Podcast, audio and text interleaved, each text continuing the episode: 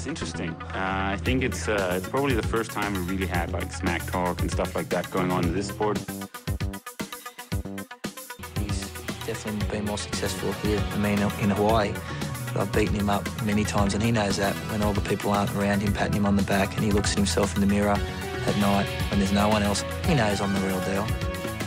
Some people talk and they never won Ironman in Hawaii, so I could talk. I won twice.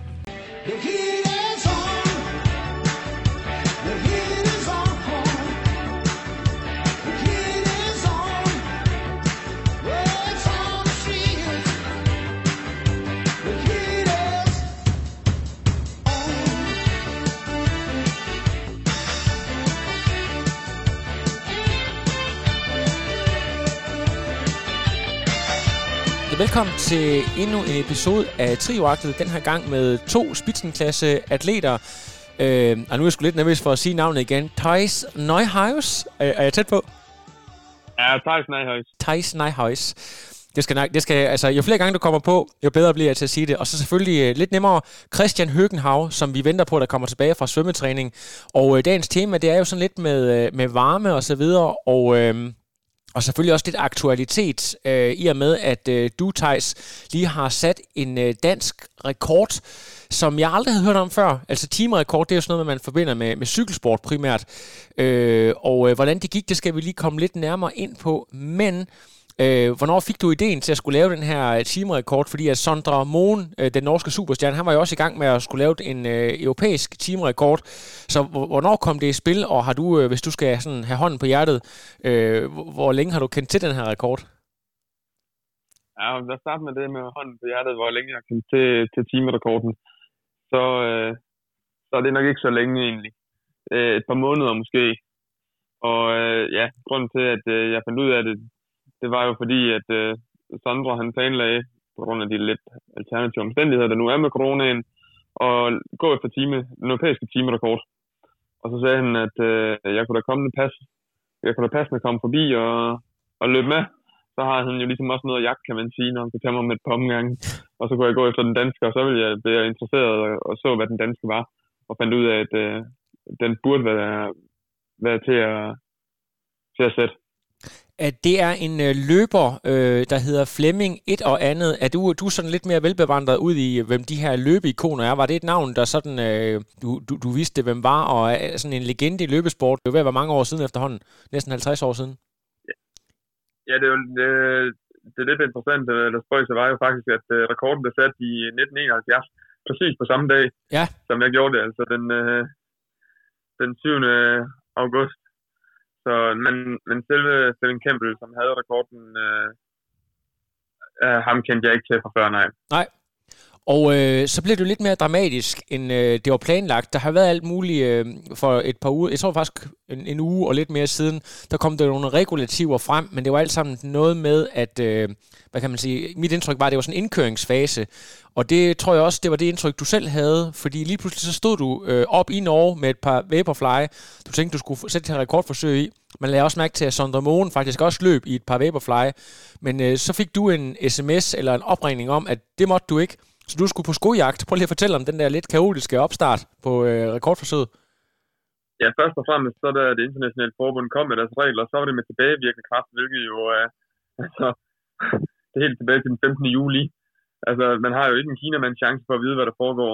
Det, der så stod i regulativerne, var, at når man løb på, på bane, at så må man ikke have en sko, der er mere end 25 mm i, øh, i skum. Og øh, så stod der en fodnote, at der var en indkørselsperiode indtil den første i 12. Ved, ved nærmere efterspørgsel er der nogen forbund, der så har fundet ud af, at det galt kun folk, der har fået en specialtilladelse på grund af, at de har haft en skade i deres fødder. Og det har de så udspecificeret i deres øh, PDF-fil, øh, internationale atletikforbund. Men øh, det er jo ikke noget, de har så har postet, så det norske forbund, de tolker det stadig som, der er en indkørselsperiode til den 1. 12. i år, hvor at, øh, i Danmark sagde man, at, øh, at det startede fra efter DM, som er i næste uge. Men øh, på dagen fik jeg en besked om, at øh, jeg skulle huske at løbe i lovlige sko, hvilket jo ja, undrer mig en lille smule, fordi så sent som for fire dage tidligere, der løb man i, i Vaporfly og Alphafly i, i Danmark også.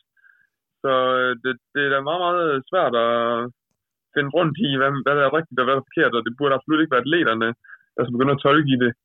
Så nogle rigtig dårlige lorte vageregler midt inde i en sæson. Men øh, det, der så skete, var, at øh, jeg gik på, på jagt ned til den lokale skobutik i Christiansand, og jeg fik øh, fingrene i et par øh, Asics Meta Racer, som præcis er 24 mm og holder sig derfor inden for de 25 mm, men det var unødvendig stress på løbsdagen. Så jeg stillede op i den her teamsløb med helt nye sko. Jeg skal lige høre, altså du er jo en meget, meget rutineret løber har løbet i rigtig, rigtig mange år, men øh, 21 km eller 20 km som, som planen var, du skulle, du skulle helst nå op omkring de der 20 km, det er jo næsten et halvmarathon i et par helt nye sko. Øh, hvad, altså øh, skadesrisiko og alle de her ting, var, er det noget, man, man bare lige gør, eller kunne du godt mærke, at dine fødder og bevægelsesmønstre lige skulle vende sig til det her? Prøv lige at, at fortælle om, øh, noget du lige ud og jok, jok lidt i dem og vente til dem, eller hvad, hvad gjorde du? Nej, jeg, jeg tog et enkelt... Øh, jeg, løb frem og tilbage på, på hotelværelset, og det var... Eller, på hotelgangen, og det var det. og jo, skadesrisikoen er jo... Altså, det er jo det, man er frustreret over, når man som eliteatlet øh, træner så meget. Det ville være utroligt træls, hvis jeg øh, mig på mig selv. Og øh, ja, det var der med i overvejelserne, men at løbe en time all out for at så finde ud af, at ens tid eventuelt ikke er godkendt, ja. det ville være endnu mere sur røv, ja. for at sige det som det er. Så øh, det var der med i overvejelse, men da jeg først havde skoene på, så var det absolut, altså at komme i gang med løbet, så var det ikke det, jeg brugte min energi på. Der prøvede jeg at komme fremad i løbet og, og holde, den, holde det kørende. Mm. Og det, altså, det var en fin sko, og den egnede sig rigtig godt til, til distancen. Jeg havde lige et spørgsmål mere, fordi der er altså også noget med, øh, altså min fornemmelse, det er, at du sådan i løbekredse, i løbemiljøer lidt skulle, har skulle forsvare din fremgang, som mange siger, jamen det, jamen det kan godt være, at han er, han er dygtig, men nu er der jo også de her supersko, øh, og må ikke, at det har noget med det at gøre, at du også gerne vil vise en pointe, at du også er i stand til at løbe rigtig, rigtig stærkt og sætte rekorder i, øh, i, i sko fuldstændig, øh, hvad kan man sige, helt, helt, helt standard øh, løbesko.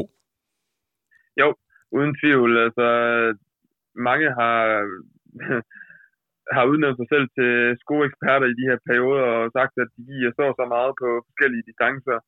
Og man er naiv, hvis man siger, at Vaporfly ikke har, eller Nike sko ikke har været med til at ændre noget.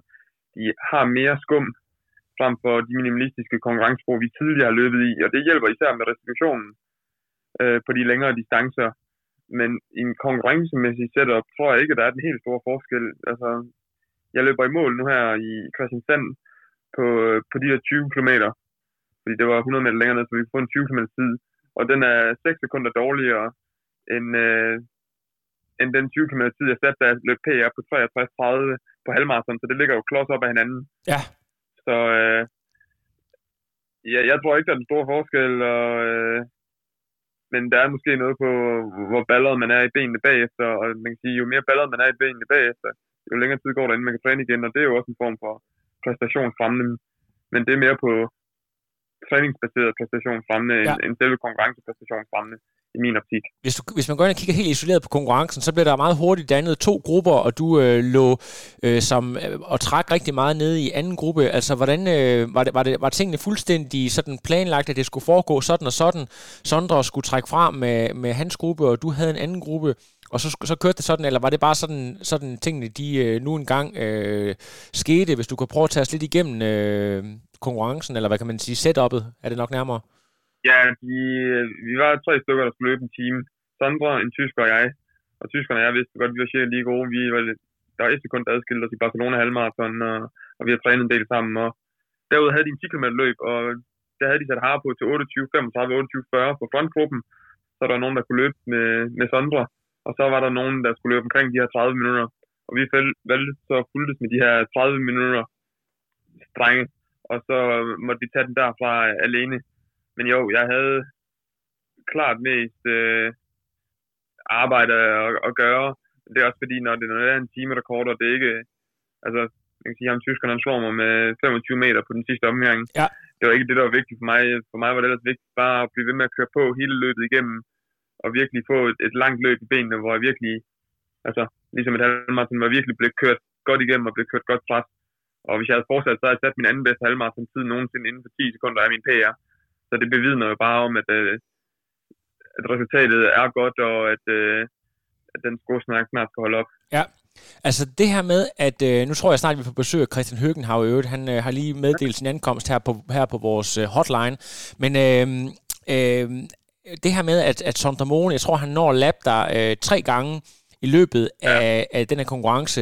Øh, det er jo lidt sindssygt at se sådan en løber. Du er måske Danmarks, en af Danmarks bedste maratonløbere sammen med Abdi, øh, og bliver overhalet af, af en anden løber med sådan en fart, og, og tre gange. Er det noget, øh, giver, giver det noget, hver gang han kommer op forbi, eller er det noget, der er en lille smule demoraliserende? Det kunne jeg egentlig godt tænke mig sådan at høre dit take på øh, i selve løbet bliver man jo mere og mere deprimeret. Ja. og, og træt af det, at man nu engang endnu en gang skal, skal overhældes af ham, og han får det til at se så lejende let ud. Og han løber jo også, altså han, han runder halvmarsen på under en time. Det er kun Heile og Salassi, der har gjort det på, på banen før, så det er jo en, en pragtpræstation. Og bagefter er man, er man kun inspireret af det. Og øh, altså, han har virkelig prøvet at peak til det her løb. Det er det her løb, hvor han virkelig skulle være der, og hvor, hvor jeg måske har, har, har lavet lidt nogle, nogle andre ting op til, op til. Selvfølgelig har jeg prøvet at, at gøre mit bedste for at være klar på dagen, men det var ikke et løbet i denne sæson for mig. Så, øh, så ja, det, der, der skal være forskel, og øh, han siger jo selv, at han tror, at han kunne være med til mere medaljerne til OL, som netop skulle have været i dag. Ja, lige præcis på denne dato. Og vi siger lige velkommen til Christian Høgenhav, der er kommet tilbage fra svømmetræning. Goddag Christian. Ja, goddag. Goddag, goddag. Hej Thijs. Øh, så spørgsmålet er, om uh, fulgte du også med Høgenhav i, uh, i Thijs' uh, rekordforsøg? Nej, desværre. Jeg havde godt hørt om det.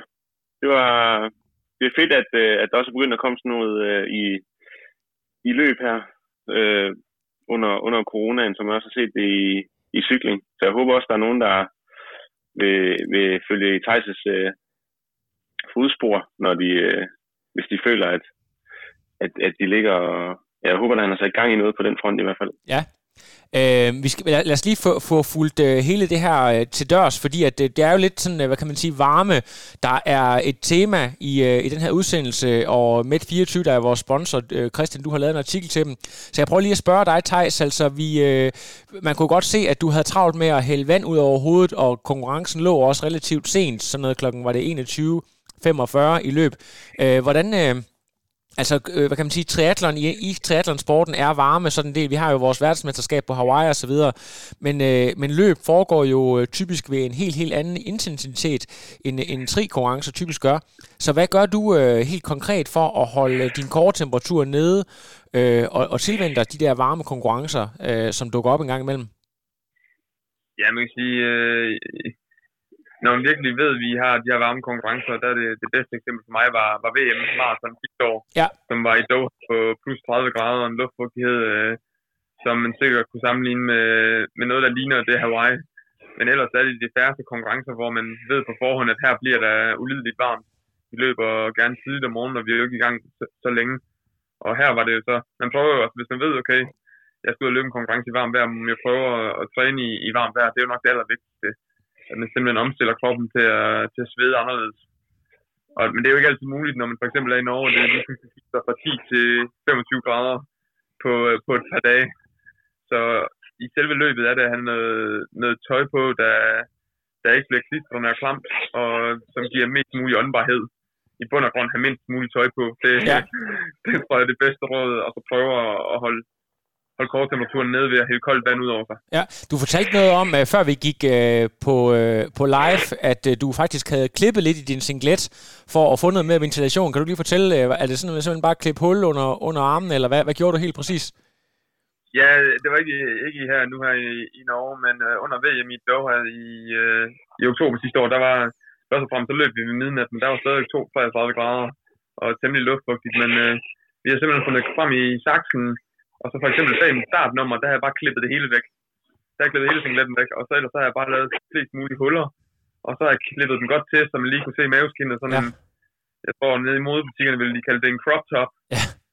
og, øh, for simpelthen at få mest mulig ventilation, og samtidig med, når man bliver ved med at hælde koldt vand ud over sig, fordi der fik jeg koldt vand hver tredje kilometer, ja. hvor jeg hældte det ud over hoved og arme og, og mave. At hvis man har en singlet, der bliver for lang og for tung, det, det er jo også træls og belastende at løbe rundt med. Så det var øh, de årsager, jeg, den sagt frem og fik klippet nogle huller. Ja. Den, den, den, den sådan tidligste parallel, jeg kan huske, hvis man skal lave et med trisporten og løb, det er Jesper Favreskov, øh, kæmpe legende i sporten, der skulle deltage i VM i Barcelona for nogle år siden, hvor han øh, løb rundt i, øh, i det danske sensommer og skråstrej efterår med stor strikhue og, og vand og så videre på. Og jeg ved, at øh, dig, Christian og, og Christian Hinkær, I skulle til Hawaii på et tidspunkt og prøve det her af med at træne i en masse tøj, men det må de meget, meget hurtigt opgive, fordi det simpelthen er, altså det er simpelthen øh, altså i teorien lyder det som en god idé, det der med, at man tager ud og, og kører lange ture med vintertøj på, men altså i, i praksis, der er det simpelthen for, for besværligt. Øh, prøv lige at fortælle lidt om det, Christian.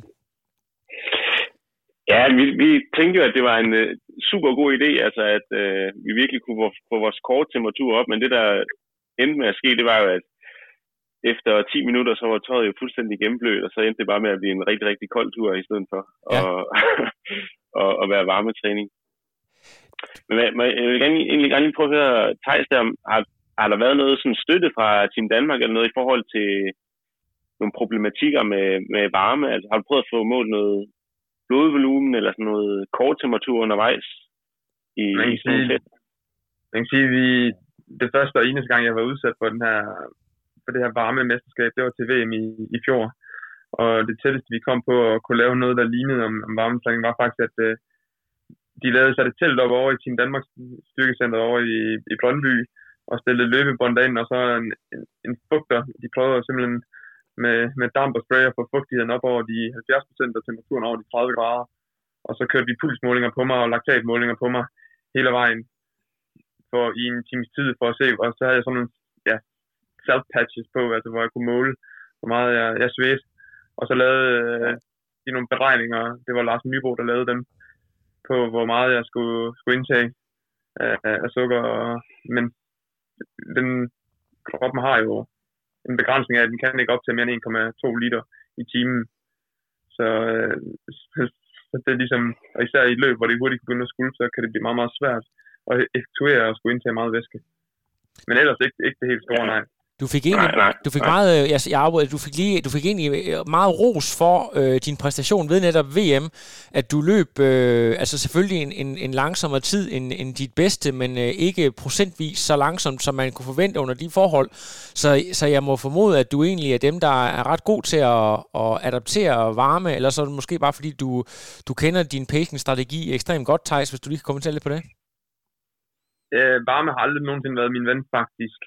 Øh, jeg, jeg har det klart bedre ved, ved 0 grader, end jeg har det ved 20 eller 25 grader.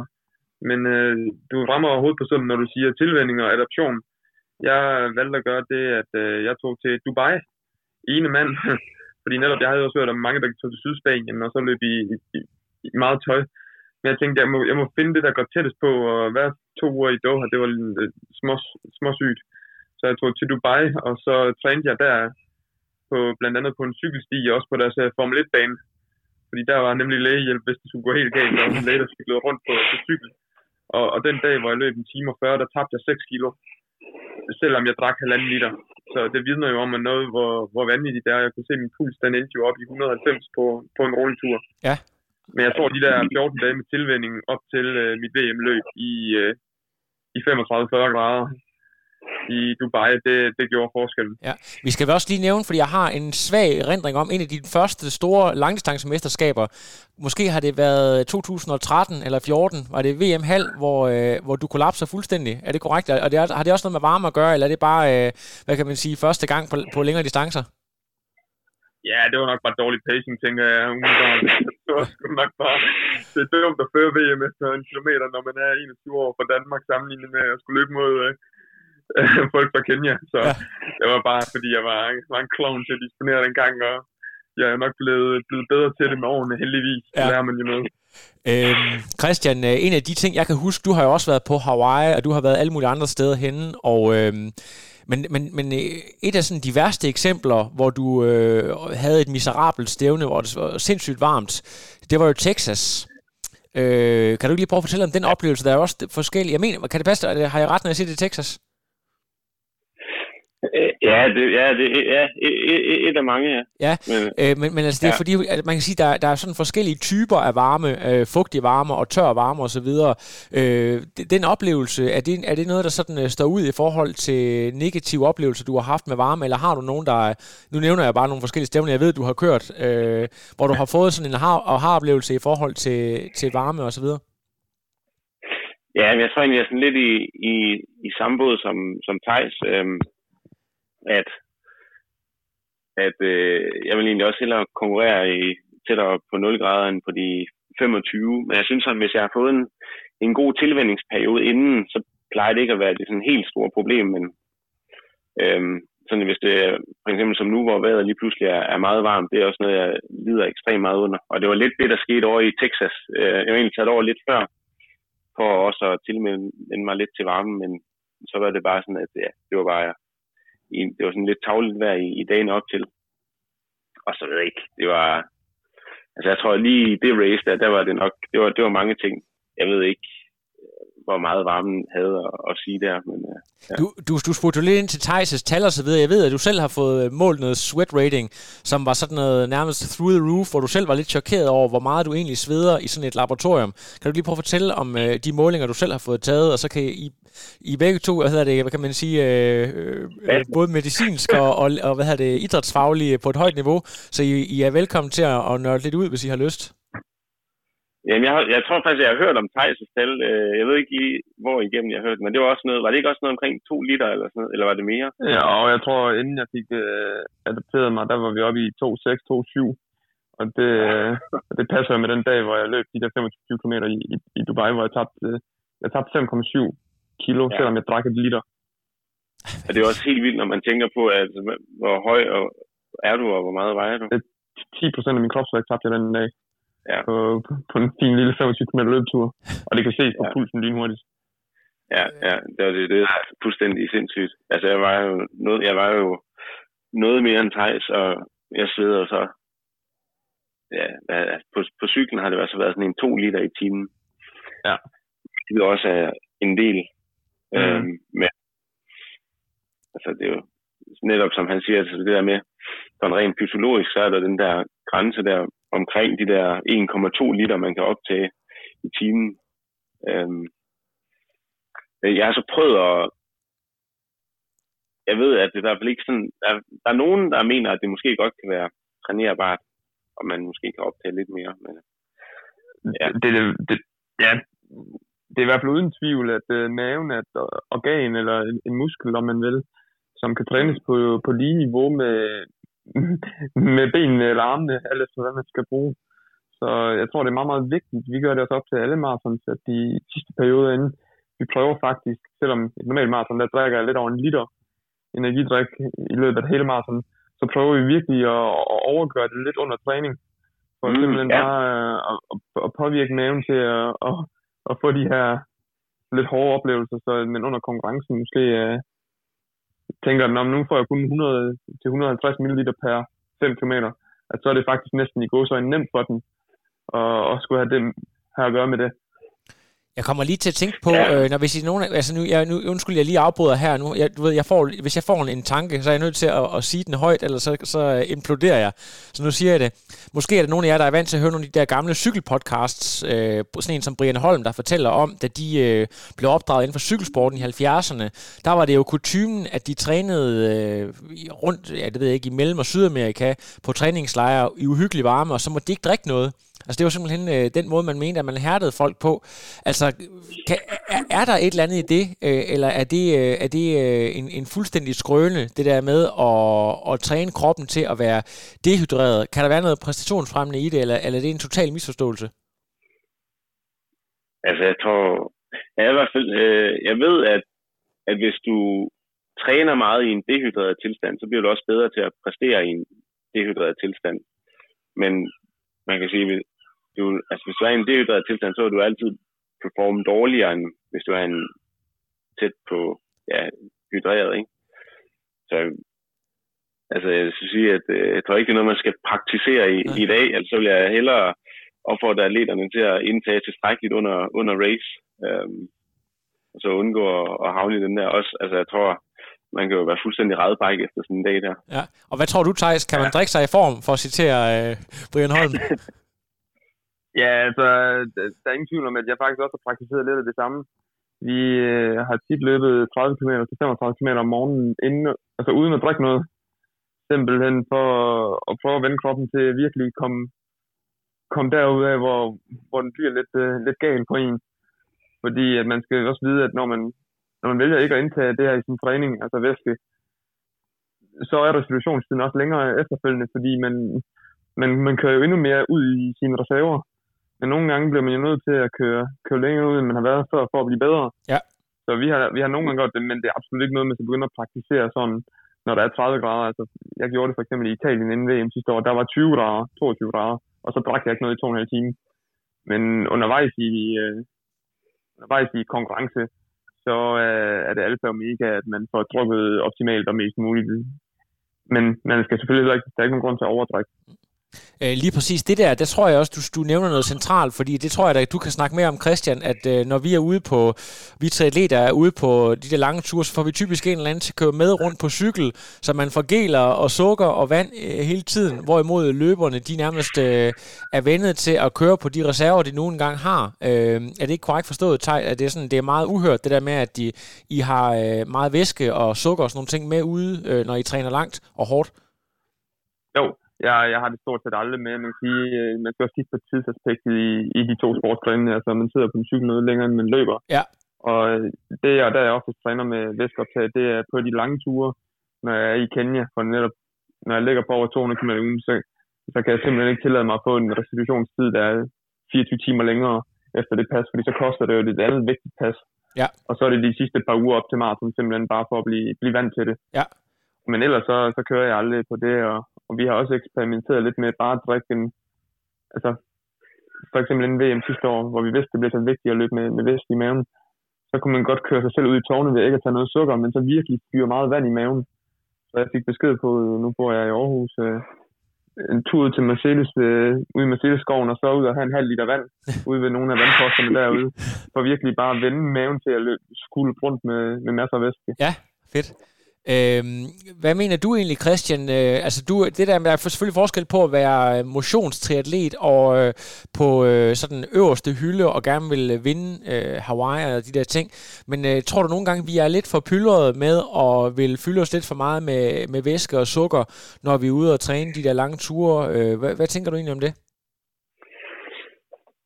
Nej, det synes jeg ikke. Altså, det kommer også lidt an på, hvad man er, er tilhænger af, men som Tej siger, det der med, altså, du forlænger jo din restitutionstid, så det afhænger også meget af, hvad der ligesom ligger dagen efter.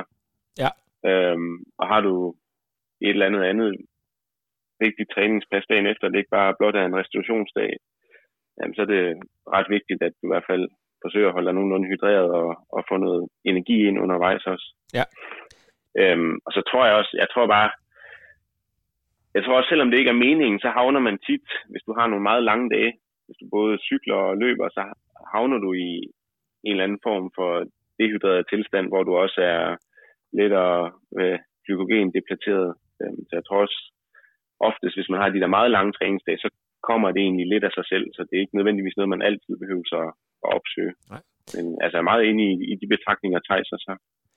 Man kan sige, jeg har lige øh, tilføjet, man kan sige, der er også, øh, jeg prøvede at, at nærlæse lidt med, med vores videnskabelige tilgang, så læser man jo alt, hvad der er på, på området, og spørger lidt øh, folk, hvad de har gjort af best practice. En af de ting, jeg, jeg gjorde for, for VM, det var, at jeg vejede mig, øh, før jeg så ud og træne mig efter. Mere for at vide, at okay, hvis jeg vidste, at jeg nu har tabt 2,5 kilo, at jeg vidste, inden jeg gik i seng, for jeg trænede om aftenen, så skulle jeg drikke det, det væske, der svarede til, og man skal passe på, at man ikke drikker ren vand, fordi drikker man ren vand sådan en hel dag, så ender du bare i, at du øh, får en ubalance i dine elektrolytter. Og især i varmt vejr altså er det vigtigt, at man får noget sukker, og man får noget salt, og man får noget magnesium. Og det, der er allersmartest, det er noget med nyernes filtration. Det er, at øh, når det er vand, det kan gå lige igennem øh, membranen. Men hvis du har sådan noget som mælk, det, øh, det er sværere for nyrerne at udskille. Ergo bliver det i blodbanen længere tid. Og jo længere tid det er i blodbanen, jo bedre er det jo i forhold til at undgå en dehydreret tilstand. Ja.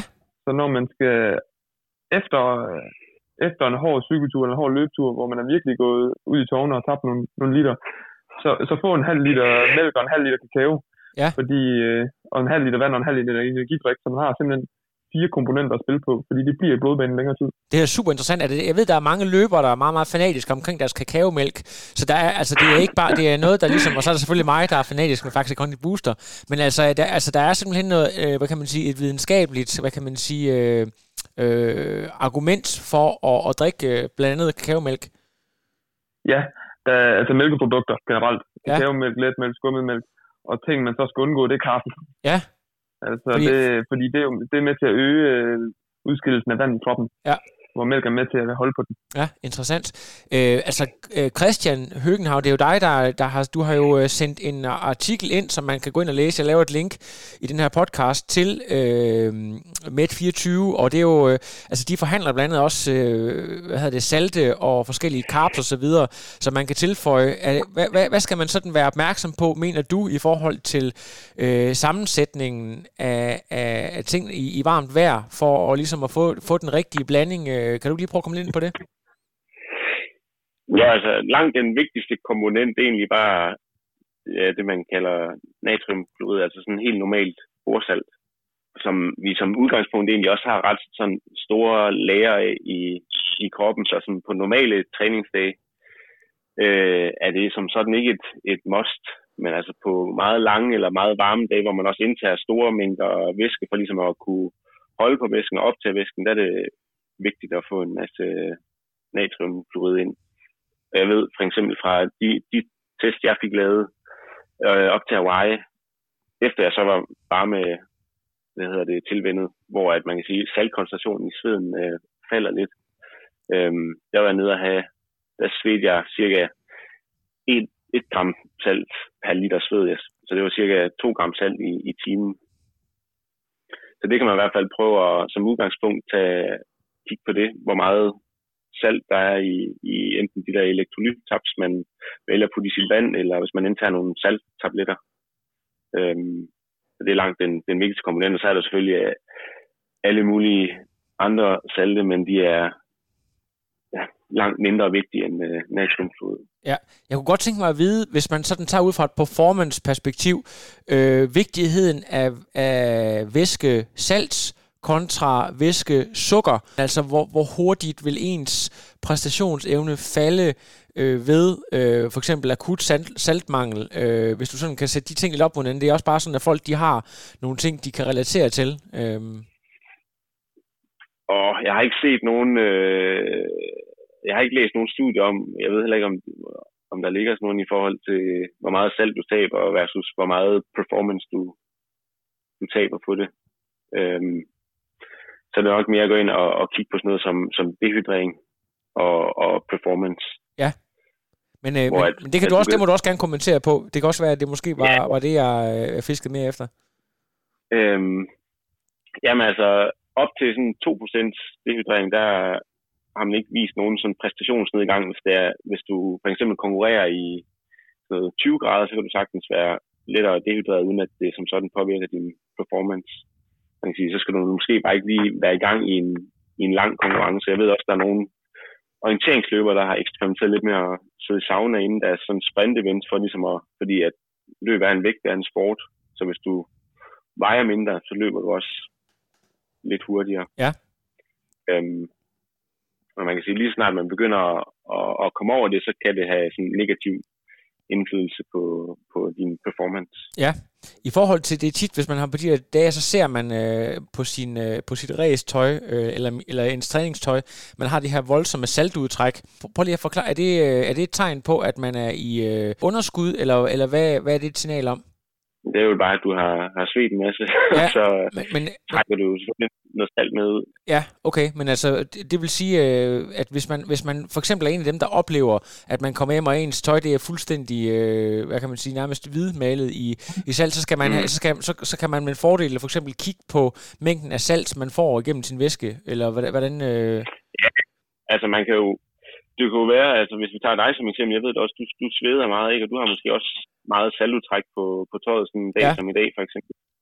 Øhm, så kan det være, at for eksempel, du skal være mere opmærksom, altså det skal du så være mere opmærksom på at få noget, noget salt ind efterfølgende, ja. plus typen, der måske ikke øh, har, har det store saltudtræk, fordi der kan være kæmpe store individuelle Ja.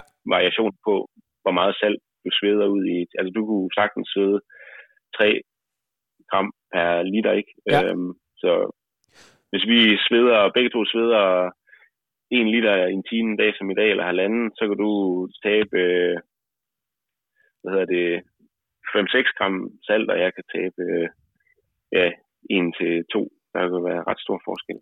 Men er det, er det korrekt forstået, at øh, nu er det bare en udlægning, jeg har hørt gennem øh, nogle andre forskellige... Der er jo også nogle firmaer, der specialiserer sig i sådan noget med at måle øh, saltindhold i sved, at bare fordi man er en, det, man kalder for en heavy sweater, så er det ikke ens betydning med, at man også mister så meget øh, salt. Til gengæld så kan man også øh, altså bare være sådan moderat, øh, hvad kan man sige, øh, i sin perspirering, men, men til gengæld miste rigtig meget salt. Øh, er, er der noget om det, Mm. det der med, øh, med koncentrationen af, af salt i ens sved osv.?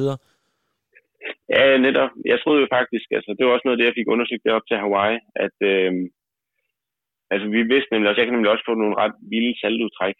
Så øh, enten så kunne jeg jo være en, øh, en der svedte meget, men også havde høj saltkoncentration i mit sved, sved. Eller der var måske lidt, øh, jeg svedte lidt mindre, men havde så også en høj saltkoncentration. Eller så svedte jeg bare meget, men med lav saltkoncentration. Og der fandt vi så ud af, at jeg bare svedte enormt meget, men at min salt, øh, hvad hedder det, procent i sveden, den var egentlig, den var egentlig ret lav. Fedt. Øhm, jeg, jeg tænker, vi skal lige have aktiveret uh, Tejs. Du sidder jo bare der og, og lytter lidt. kan sige, det- det man, altså, hvis man skal køre en konkurrence i, eller løbe en konkurrence i meget varmt vejr, det man kan sige fysiologisk, det der sker ved, at man varmeadapterer, er jo, altså man kan sige, man kommer til at svede, hvis der er varmt. Altså, det, men man bliver bedre, altså, men man, kommer, man sveder mindre salt ud, og især salt, det, det er med til at holde øh, spændingen i, i cellerne, og hvis man bliver for, for lav på salt, så, så er det, at øh, man, man er mere sandsynlighed for, for at få en krampe, fordi det, det spændingsniveau, der er i, øh, ja, det er elektronbalancen, at, at den bliver afsporet. Den anden ting er jo så, at, øh, at når man træner meget i varmt vejr, at man over tid, at ens blodvolumen bliver større, fordi man danner mere plasma. Altså kroppen bliver simpelthen bedre til at holde på, øh, på væske i blodbanen. Så i, for eksempel, jeg ved da, at jeg blandt andet, når jeg har været i, i højden i Kenya, der har jeg fået noget øget blodvolumen, røde blodlemmer, men jeg har faktisk også, fordi der er 20-22 grader, fået noget ekstra plasmavolumen. Så jeg er kommet hjem med omkring en halv liter mere i blodet, og det er en 10% forøgelse, hvor jeg cirka har fået 50-50 af hver. Så øh, det, er en, øh, det er det, der sker fysiologisk.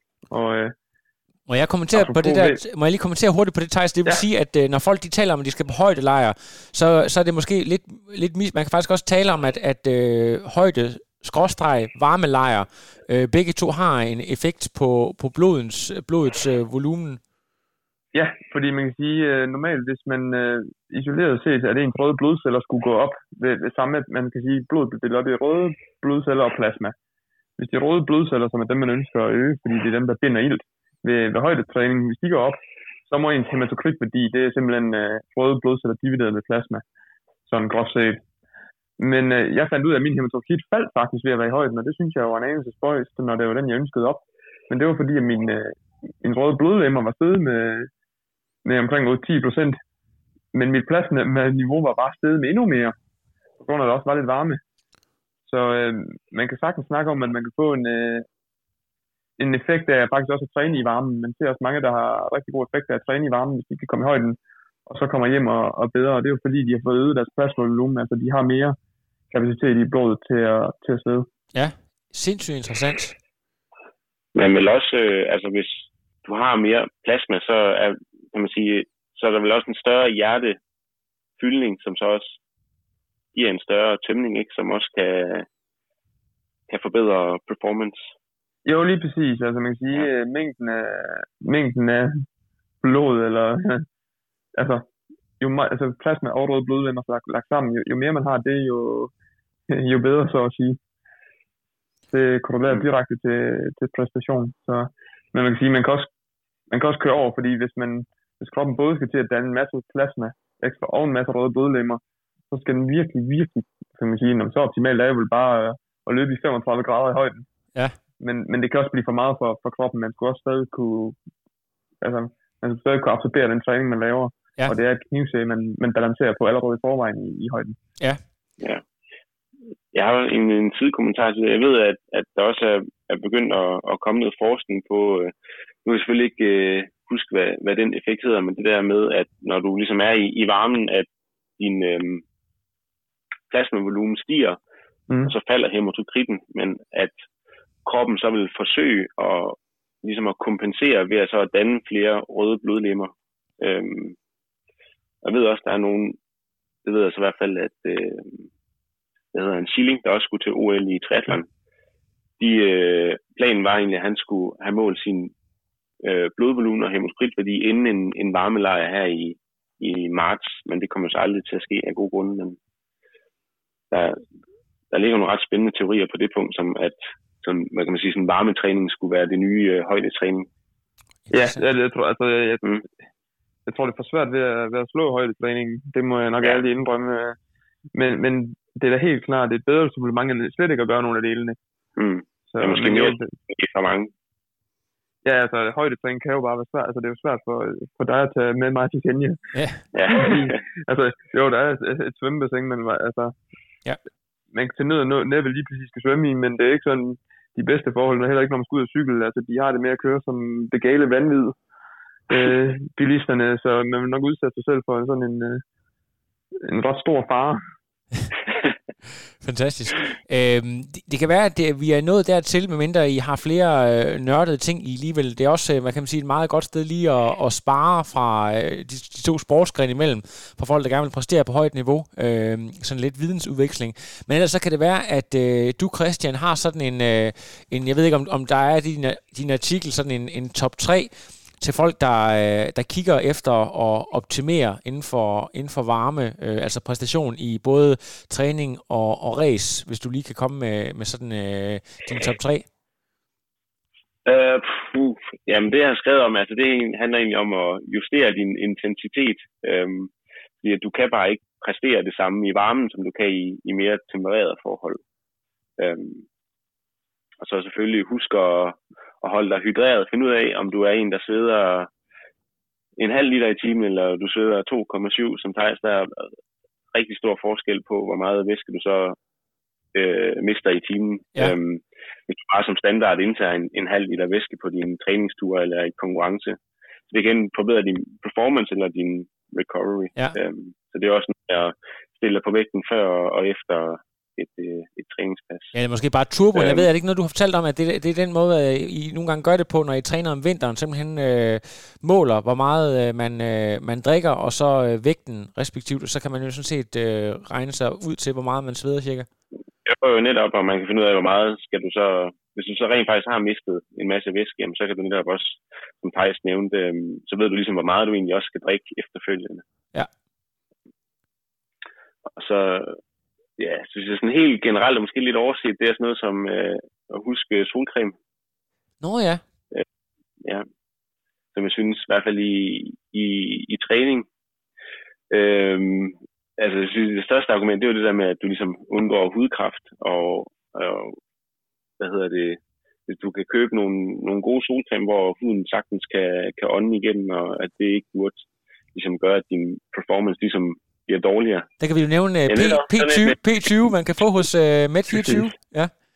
Ja, netop, ja, som egentlig ligger, ligger et lag på, på huden, uden at det bliver sådan helt klaustrofobisk, som man måske kan opleve med nogen solcreme. Ja, du ikke igennem. Ja, det var faktisk en rigtig god pointe, og også bare det der med, der er jo ikke noget værre end at, en forbrændt ryg, eller en forbrændt et eller andet, hvis man skal ud og træne. Det kan jo nærmest øh, afholde en fra at jamen, sætte en tilbage i, i lang tid, hvis man får en alvorlig forbrænding. Ja, og det er et ekstra stress, som kroppen skal tage sig af, så, Ja, lige præcis. som egentlig også vil føre til en, ja, en dårlig restitution imellem to pas, hvis det er det. Ja, og øh, det kan være, at Thijs, kan du, øh, har du, øh, at det behøver ikke lige præcis være tre, men sådan øh, nogle topråd til folk øh, i forhold til øh, det her med, med, med øh, at konkurrere, eller øh, ikke mindst træne under varme forhold? Jo, altså hvis man skal kigge på, på træning, hvis man ved, at det for eksempel nu som hedebølgen har trukket hen over Danmark, øh, indtag lidt ekstra væske, inden du skal ud. Og hvis du skal ud meget tidligt om morgenen, så må det være aftenen inden. Og hvis du ved, at du skal ud om eftermiddagen, så er det måske en god idé måske lige at få et lille smule mere ombord. Så det gælder jo både, øh, altså, væske i den forstand, at det er selvfølgelig lidt, måske lidt ekstra vand og lidt ekstra elektrolytter i løbet af, af formiddagen, så man også har lidt mere at stå, stå igen med. Og så er det at have en, øh, have en plan for, hvordan man får noget at, at drikke på, på turen. Altså ved man, at der er en vandstation et eller andet sted, eller tager man et kreditkort med op, når løber forbi en købmand, så man, så man ved, okay, hvis man begynder at mærke, at du uh, begynder at blive lidt groggy i hovedet, så har jeg, har jeg en, en escape plan.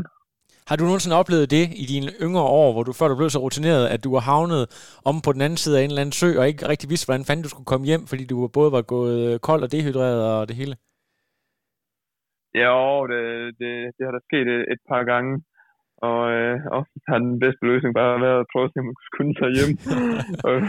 men man, man har været i situationer, hvor der måske lige i, i bestemt, faktisk præcis den der i, i Doha var lidt skræmmende, eller i Dubai, da jeg tabte de der 6 liter næsten, at det eneste sted, der var køligt nok, synes jeg, det var faktisk inde på toilettet, der var aircondition. Så jeg sad faktisk bare helt koldt vand over mig selv derinde på toilettet. Så um, det er ikke noget, man skal spøge med. Altså varmen er, er farlig, og især en, en forbrænding, som Christian nævner, det er virkelig noget, man skal undgå, fordi det stresser kroppen, og det stresser cellerne, og det er langt, langt værre end, det er langt værre at blive solbrændt, end det her faktisk at blive en lille smule dehydreret. Ja, Jamen, det, er, det er en god pointe. Øhm, så skal vi lige prøve at spørge, altså vi kan lige kigge frem mod øh, sådan resten af sæsonen. Det, nu ved vi jo ikke lige, om øh, vi får en øh, anden nedlukning. Især os, der bor vi. Det er jo to Aarhus-atleter, jeg, jeg snakker om, men det er jo sådan blevet lidt, øh, ja, øh, lidt ekstra stresset med corona. Der er snart bane, øh, DM simpelthen. Øh, at det, det må være det næste for dig, Thijs? Ja, nu skal jeg bare lige få lov at hvile ud. Altså, min træner Niels Kim har sagt, at øh, jo, jo mindre jeg laver, jo bedre næsten. Ja. Jeg skal ikke følge med, med halvmarathon all out på banen. Så øh, nej, vi, jeg slapper lidt af et par dage, og så er det DM 5000 næste søndag. Ja. Og så er der DM 10 km på landevej, som er den 20. september. Og så øh, der er et VM halvmarathon i oktober. Jeg tror ikke, det bliver til noget. Det bliver i hvert fald ikke med alle lande. det kan jeg allerede sige nu. Så det må vi se, om det overhovedet bliver til noget, hvad de finder på. Og så øh, har jeg det lige nummer i Valencia Marathon i december. Men igen, vi må tage en konkurrence ad gangen, og det hele er meget uvist. Ja, men øh, altså, jeg har bare lige den kommentar, at jeg synes, øh, ja, det, det er jo altid nemt for mig at se, men du har virkelig fået et, øh, et offentligt gennembrud. Altså medierne, de er jo klar. Det kan godt være, at det er dig selv, der måske også lige prikker lidt, men du, altså, du tager overskrifter, de, altså ligegyldigt om det er dig selv, der sender nyheden eller ej, så, så øh, er de jo i hvert fald interessante nok til, at øh, de tager imod nyhederne. Oplever du det? Altså, det, det, det er sporten og så videre, de øh, synes, du er skide spændende, og folk de ved, hvem du er og så videre? Ja, jeg tror, de var lidt... Øh, det var lidt et gennembrud at komme med til, til et VM. Det begynder man at nå et sportsligt niveau, hvor, hvor folk ikke bare tænker, hvem, hvem er han? Altså, eller, ham har jeg aldrig hørt om. Altså, der er måske et par enkelte, der begynder at, at, at genkende det spidsfindige navn, ja, ja. som alle tv der har så svært ved at sige. Ja. Men nej, altså VM har været med til det, og så altså, det der med at sætte rekorder, eller det der med, at der er en god historie engang imellem. For eksempel det her med timerekorden, jeg har jo også opsøgt lidt selv og, og prikket lidt, og sagt, hey, jeg løber det her timerekord til, hvis der er interesse og så, øh, så kan de jo selv afgøre, om øh, de vil spille videre på den. Ja, lige præcis. Og øh, omvendt for dig, Christian, så øh, er det jo, vi er lidt i den situation, at øh, ligesom vi tror, at tingene de begynder at lukke op, så øh, tror alting med at lukke igen. Har du, øh, har du, har du jeg ved, der, der er noget challenge i december og så videre. Har du gjort dig nogle tanker omkring resten af din sæson, eller er du øh, i sådan en fase, hvor du egentlig bare øh, forsøger at optimere træningen og måske arbejde på nogle svagheder? Kan du lige fortælle lidt om, hvad du tænker om de næste måneder? Jo, altså sådan, øh, den næste måned, jeg så håber på at, at komme i konkurrence der en gang i starten af september. Der er i hvert fald, lige nu er der tre mulige bud på tre forskellige halv stævner. Øhm, Tre ved søen? Som, øh, nej, du skal godt nok ikke en af dem, men jeg ved, der er en, i, en, en halv i Frankrig, og så er der en i Estland og en i Polen. Ja. Måske faktisk også i Finland egentlig. Så der, lige nu så er der fire, og så er håbet lidt, at, øh, at der måske er et af, af de stævner, der ligesom består og ikke øh, bliver aflyst. Men øh, ellers så står jeg lidt i en, i en venteposition, og så er der også nogle, nogle hele Ironmans i ja, slutningen af september. Øh, så lige nu er jeg lidt i sådan en, en, en venteposition, øh, fordi også, sådan, jeg synes, Ironman de har været lidt langsomme til at, at melde ud sådan jeg tror, at de prøver selvfølgelig hele tiden at, at presse citronen og, og vente så lang tid de overhovedet kan med at komme med en aflysning. Øhm, så lige nu prøver jeg egentlig bare lidt at forberede mig på at skulle være raceklar i starten af september og slutningen af september. Ja, er, det, er der sådan nogle specifikke ting, hvor du arbejder ekstra på? Noget med din position øh, på cyklen, og det, den er jo så rimelig god i forvejen, men der er jo altid nogle ting, man kan, eller ting, øh, de ting, man måske negligerer lidt. Er der nogle ting, du har haft ekstra fokus her, mens du ikke har kunne øh, race? Modsat løberne, der jo faktisk har, har haft rigtig stor øh, held til at, at lave øh, både privat arrangerede konkurrencer, men faktisk også øh, deciderede øh, officielle løb osv. Hvad, hvad, hvad, sådan har du, hvad har du arbejdet på, kan man sige? Øh, jamen, det har egentlig bare været sådan lidt øh, kedeligt, bare sådan lidt øh, basic, lidt, lidt det hele, lidt køre i den, den samme rille. Øhm, men øh, nu tror jeg, her de næste øh, par måneder prøver jeg, og jeg har nogle mål for, hvor svømningen ligesom skal være, for hvad jeg tror, der skal til for at kunne komme med i, i, i den forreste øh, pack der på svømning. Så det er lidt det, der sådan er, er, er hovedmålet lige nu, og så sådan løb, øh, hvor der har været lidt skader i, i, i starten af året. Det får sådan lidt lov til at, at, at, at passe sig selv, så at sige. Øhm, der skal jeg egentlig bare for lidt forsøge at holde mig, mig skadesfri, og, og cyklen kører lidt, som den plejer. Så ja. der var jeg sådan rent mentalt har fokus lige nu, det er, det er på svømning. Ja, Fantastisk. Jeg skal bare lige høre, det der gap, der var, der var jo, der var jo jeg kan ikke engang huske lang, jeg kan ikke huske, øh, hvor lang tid det var, om det var et par måneder efterhånden, at der var lockdown, hvor man overhovedet ikke kunne komme ind i svømmehallen, og det var for koldt til at svømme ude. Hvor lang tid følte du, der gik, før du var oppe på nogenlunde det niveau, der du havde før øh, lockdown? Halvanden måned eller sådan noget. Og halvanden måned alligevel, det er alligevel meget. Ja, men jeg synes ikke, jeg synes ikke at der var så lang jeg synes ikke, at jeg var så meget dårligere, dengang vi vendte tilbage, men det tog bare lige et stykke tid lige at, og egentlig også kunne holde til at svømme igen. Ja, fantastisk. Der var stor forskel på de gode og de dårlige dage, og nu er det sådan lidt mere normalt. Okay. Er der nogle afsluttende kommentarer? Vi har faktisk øh, allerede optaget, nu, nu du hoppede jo sådan lidt med efter en 10 minutters tid, øh, Høgenhav. Øh, du skal jo passe din træning, så det er jo, det er jo helt øh, legalt. Men er der, no, er der en afsluttende kommentar? Jeg synes, vi har fået nogle rigtig gode inputs til, til de forskellige ting, og man kan jo finde din artikel inde på med24.dk, og ellers så linker jeg lige til den. Øh, hvis den, jeg ved ikke, om den er kommet op endnu. Jeg ved, du har sendt den, men jeg ved ikke, om den er kommet op på deres side nu.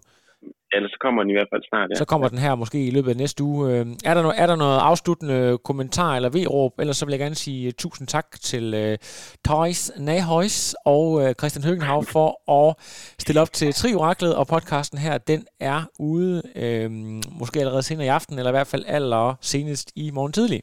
Det er super. Tak for at være med. Det var godt. Det var perfekt, og ja, det, det blev så lige lidt længere, end vi havde regnet med, Thijs, men øh, du skal have tak for at stille op. Er hvert så fint. Bemærket kan man så lige komme med, at jeg, jeg tog faktisk sådan en, øh, en 1 grams pille under VM i, i varmen, nede, som skulle måle min, min kernetemperatur. Ja. Mm. Og af den årsag har jeg stadig ikke fået dataen her et halvt år senere, eller ni måneder senere. Så det kunne have været interessant at have det med i overvejelserne, men det må blive en anden god gang. Ja, og det er forrygende. Ja, det er nemlig super spændende, sådan noget, fordi at der er, jeg ved, at der, der og det også, kan også komme med lidt varme ting, men der kan være sådan nogle øh, kort temperaturer, hvor at, at når du først kommer over den, den tærskel der, så, så, så brænder, brænder man ligesom sammen. Ja, så er det farvel og tak. Ja. Ja, ja netop. Ja, lige præcis. Jamen, ja, hvad fanden var det, der var? Der var en, jeg har haft en eller anden gæst øh, inde på et tidspunkt for ikke så lang tid siden, hvor de har, skulle have forsket i alle de her ting. Øh, det var jo, jeg tror faktisk måske, det er Torbjørn Sindballe. Og den eneste måde at gøre det, er simpelthen stegetermometeren, og så lige op, hvor solen ikke skinner, og så øh, løbe med det for, for at måle. Fordi at, øh, altså, de kunne godt shoot sig frem til, hvis de skulle have en præcis måling, så var det nærmest det eneste, de kunne, i hvert fald på det tidspunkt for cirka 10 år siden. Jeg ved ikke om... Ja, Øh, jeg har var så tæt på at gøre det der i, i efteråret. ja. Og det Ja, er... jeg er glad for, at vi kan sluge en pille nu om dagen på et gram, som kommer Ja. ud øh, af sig selv bagfra, uden man selv mærker det. Ja, og det øh, ja, må ikke øh, sådan noget med det. I kunne sgu godt lige have sagt, at det er opfundet. Er der rundt der med sådan et stegetermometer. Ej, det er fantastisk. Jamen, øh, tusind tak, øh, drenge. Jeg ved ikke lige, øh, har I, øh, hvad hedder det, hvis I, hvis I respektivt har et billede fra kamerarullen, så kan I jo sende det, så laver jeg sådan en split screen øh, af jer til, øh, til promo af den her udsendelse. Det finder vi ud af.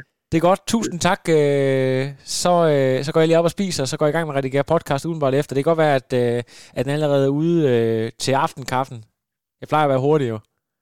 ja, Det er godt. Tusind tak, drenge. Ja, det vi gøre. ja. Kan I Tak hygge for jer? snakken. Selv tak. Hej. Hej. Hej.